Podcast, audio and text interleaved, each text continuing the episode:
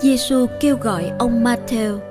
Matthew chương 9 Bỏ nơi ấy, Đức Giêsu đi ngang qua trạm thu thuế thì thấy một người tên là Matthew đang ngồi tại trạm.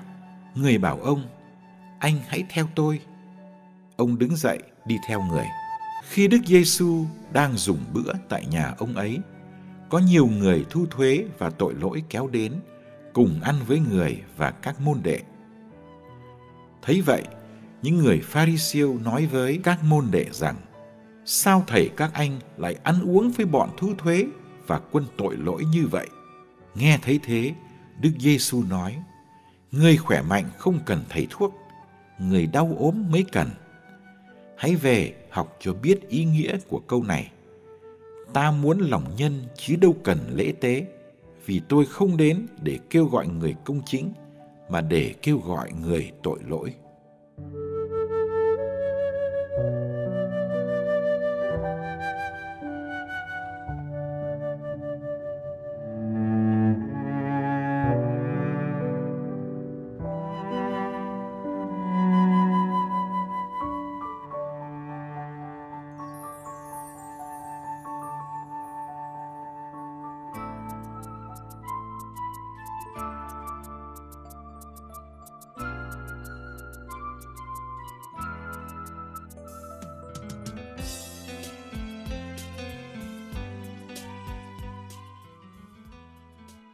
Thầy Giêsu gọi bốn môn đệ đầu tiên khi họ đang làm việc.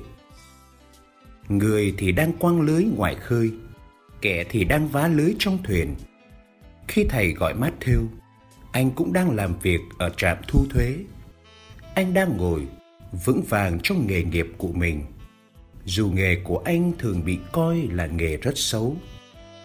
Thầy Giêsu tình cờ đi ngang qua bàn làm việc của anh Ngài chỉ nói một câu rất ngắn.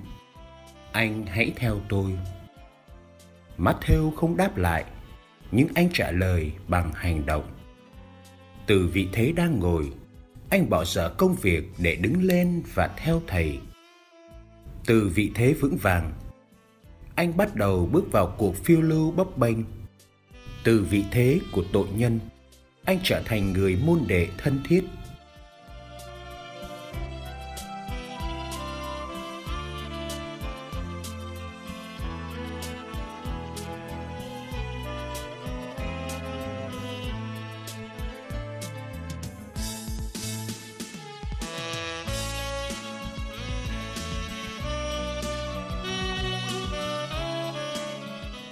Matthew nằm trong danh sách nhóm 12. Thầy Giêsu không sợ mất tiếng khi nhận anh vào nhóm. Nhóm của thầy không chỉ gồm những người thánh thiệt, nhưng có cả những tội nhân giàu lòng hoán cải. Matthew có đóng góp gì cho nhóm 12 không? Người thu thuế với giấy bút có giúp gì cho các ngư phủ ít học không? Hôm nay chúng ta mừng lễ tông đồ Matthew người thu thuế trở nên tác giả sách tin mừng. Matthew làm nghề bị đồng bào của ông khinh miệt. Vì nghề này dễ dẫn người ta đến chỗ làm thu, bỏ tiền vào túi riêng. Nghề này còn là một sỉ nhục vì cộng tác với ngoại bang bóc lột dân, đụng chạm đến đồng tiền ô uế và tiếp xúc với dân ngoại. Khi trở nên môn đệ của thầy, Matthew đã trở nên người phục vụ đồng bào. Ông dùng khả năng của mình mà viết sách tin mừng. Đây là tin mừng lớn mà ông loan báo. Đức Giêsu chính là đấng Messia. Không phải chờ gì nữa, đấng Messia đã đến rồi. Ngài làm trọn những lời đã được loan báo trong cựu ước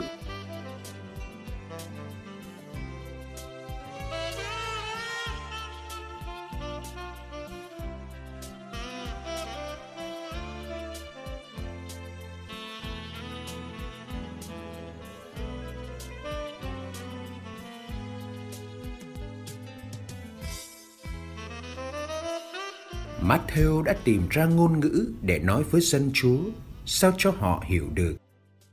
Ông đã trình bày dung mạo Đức Giêsu cho người cùng thời với ông.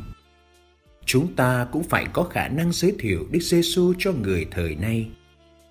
Nghĩa là biết, hiểu và nói được ngôn ngữ của thế giới để thế giới nghe và hiểu được chúng ta vẫn phải tiếp tục viết sách tin mừng cho thời đại hôm nay phù hợp với não trạng và tâm thức của họ, với nền văn hóa đương đại.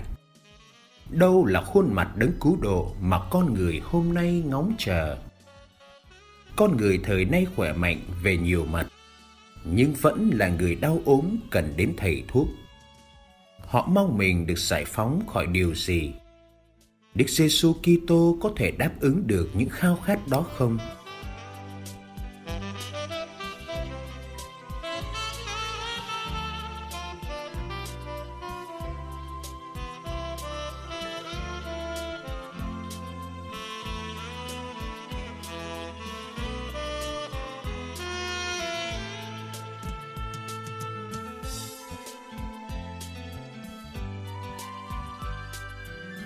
Lời rao giảng vào cuộc sống của chúng ta phải cho thấy Đức Giêsu có thể chữa lành và đem lại một thế giới hạnh phúc. Ước gì chúng ta có lòng nhân và sự bao dung như Đức Giêsu, dám đồng bàn với con người hôm nay để dẫn họ đến bàn tiệc thiên quốc.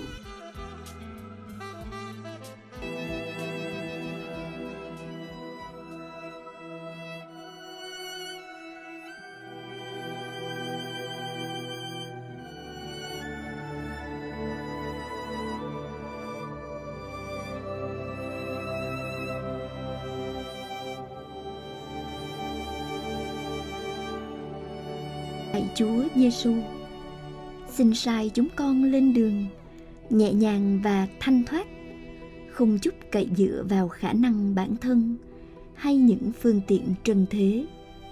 Xin cho chúng con làm được những gì Chúa đã làm, rao giảng tin mừng, trừ quỷ, chữa lành những người ốm đau. Xin cho chúng con biết chia sẻ tin mừng với niềm vui của người tìm được viên ngọc quý biết nói về ngài như nói về một người bạn thân.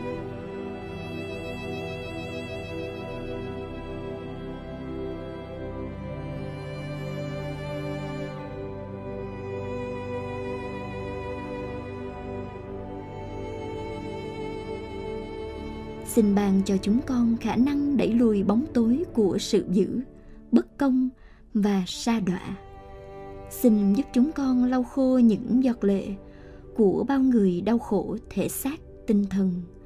Lạy chúa giêsu thế giới thật bao la mà vòng tay chúng con quá nhỏ.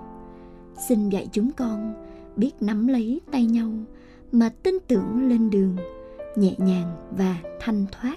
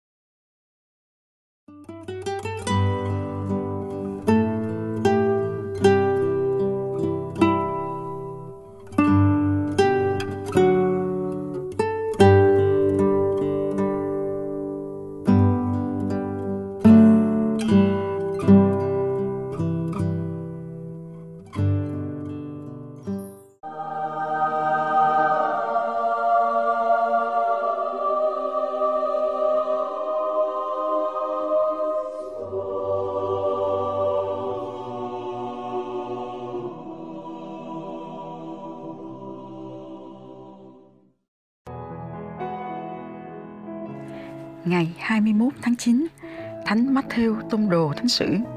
Matthew là người Do Thái, làm việc cho đạo quân xâm lăng La Mã, thu thuế của những người đồng hương Do Thái. Mặc dù người La Mã có lẽ không cho phép moi tiền của người chịu thuế một cách quá đáng, nhưng điều họ quan tâm vẫn là hầu bao của mình. Nên họ thường làm ngơ về những hành động của người thầu thuế Do đó sau này, những người thu thuế thường bị khinh miệt như người phản bội dân Do Thái. Người Pharisee coi họ là hạng tội lỗi. Bởi thế, thật bàng hoàng khi Đức Kitô gọi một người như vậy để trở nên môn đệ của Ngài. Matthew lại làm Đức Kitô thêm khó khăn khi tổ chức một bữa tiệc tiễn biệt tại nhà của ông. Phúc ông kể cho chúng ta biết nhiều người thu thuế và những người nổi tiếng tội lỗi đã đến dự tiệc. Người Pharisee lại càng thêm khó chịu. Một người được cho là vị thầy vĩ đại lại có liên hệ gì với hạng người vô luân đó? Câu trả lời của Đức Kitô là người khỏe mạnh không cần đến thầy thuốc, nhưng là người đau yếu. Hãy tìm hiểu ý nghĩa của câu ta muốn lòng thương xót chứ không phải là của lễ. Tôi không đến để kêu gọi người công chính, nhưng là người tội lỗi. Đức Kitô không gạt vấn đề thờ phượng và nghi lễ sang một bên. Ngài chỉ nói rằng việc yêu thương tha nhân thì quan trọng hơn. Trong Tân Ước, không còn đoạn nào nói về Matthew. Sau khi Chúa lên trời, ông đi rao giảng tin mừng. Papias, giám mục Hierapolis, sinh năm 70 và vào năm 125 đã viết cuốn Cắt nghĩa các lời Chúa, đã nói đến Thánh Matthew và Eseber nói Matthew đã viết danh sách các phép lạ Chúa làm và mỗi lời Chúa nói được giải thích theo tài năng của ông. Người viết bằng tiếng Aram và sau đó vào năm 80, bản ấy được dịch ra tiếng Hy Lạp và lưu lại cho đến nay. Tuy ra sau phúc âm Marco, phúc âm Matthew mở đầu Tân Ước, viết cho người Do Thái, Matthew cho thấy những gì cựu ước tiên báo đã ứng nghiệm nơi Chúa Giêsu. Theo nhiều văn kiện lịch sử để lại, thì Thánh Matthew đã giảng cho người Do Thái 15 năm sau ngày Chúa lên trời, rồi người đi rao giảng cho xứ Ethiopia, Ba Tư, Bạc Tơ và sau cùng người đã được lãnh phúc tử đạo tại Tarium thuộc xứ Ethiopia. Thánh Matthew thường được coi như là thánh quan thầy của những nhà trí thức công giáo. Lời bàn Trong hoàn cảnh bất thường, Đức Kitô đã chọn một trong những người làm nền tảng cho giáo hội mà qua công việc làm của ông, những người khác nghĩ rằng ông không đủ thánh thiện với chức vụ đó. Nhưng ông đã thành thật thú nhận mình là một người tội lỗi mà Đức Kitô đã đến để kêu mời. Ông đã thực tình nhận biết chân lý khi ông nhìn thấy Ngài và ông đã đứng dậy đi theo Ngài. Lời trích Chúng ta mường tượng ra Thánh Matthew sau biến cố kinh khủng bao quanh cái chết của Đức Kitô cùng với các tông đồ đi đến nơi mà Đức Kitô phục sinh đã triệu tập họ. Khi họ trông thấy Ngài, họ đã thờ lạy nhưng vẫn hồ nghi và Đức Kitô đến gần và nói với họ. Chúng ta nghĩ Đức Kitô sẽ nhìn đến từng người và mắt theo lắng nghe một cách phấn khởi như các tông đồ khác. Mọi quyền năng trên trời và dưới đất đã được ban cho Thầy. Bởi thế, hãy ra đi và làm cho muôn dân trở thành môn đệ. Hãy rửa tội cho họ nhân danh Cha và Con và Thánh Thần Hãy dạy bảo họ tuân giữ những gì mà Thầy đã truyền cho anh em. Và đây, Thầy sẽ luôn ở với anh em cho đến tận thế. Thánh Matthew không bao giờ quên được ngày ấy. Ngài đã loan truyền tin mừng trong suốt cuộc đời. Đức tin của chúng ta dựa vào chứng tá của Ngài và các tông đồ.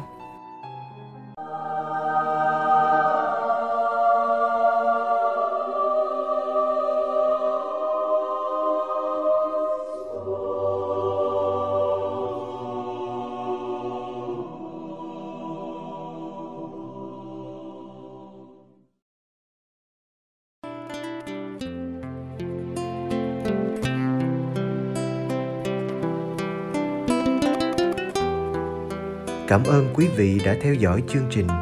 Kính chúc quý vị một ngày mới tràn đầy niềm vui và ân sủng của Chúa và mẹ Maria.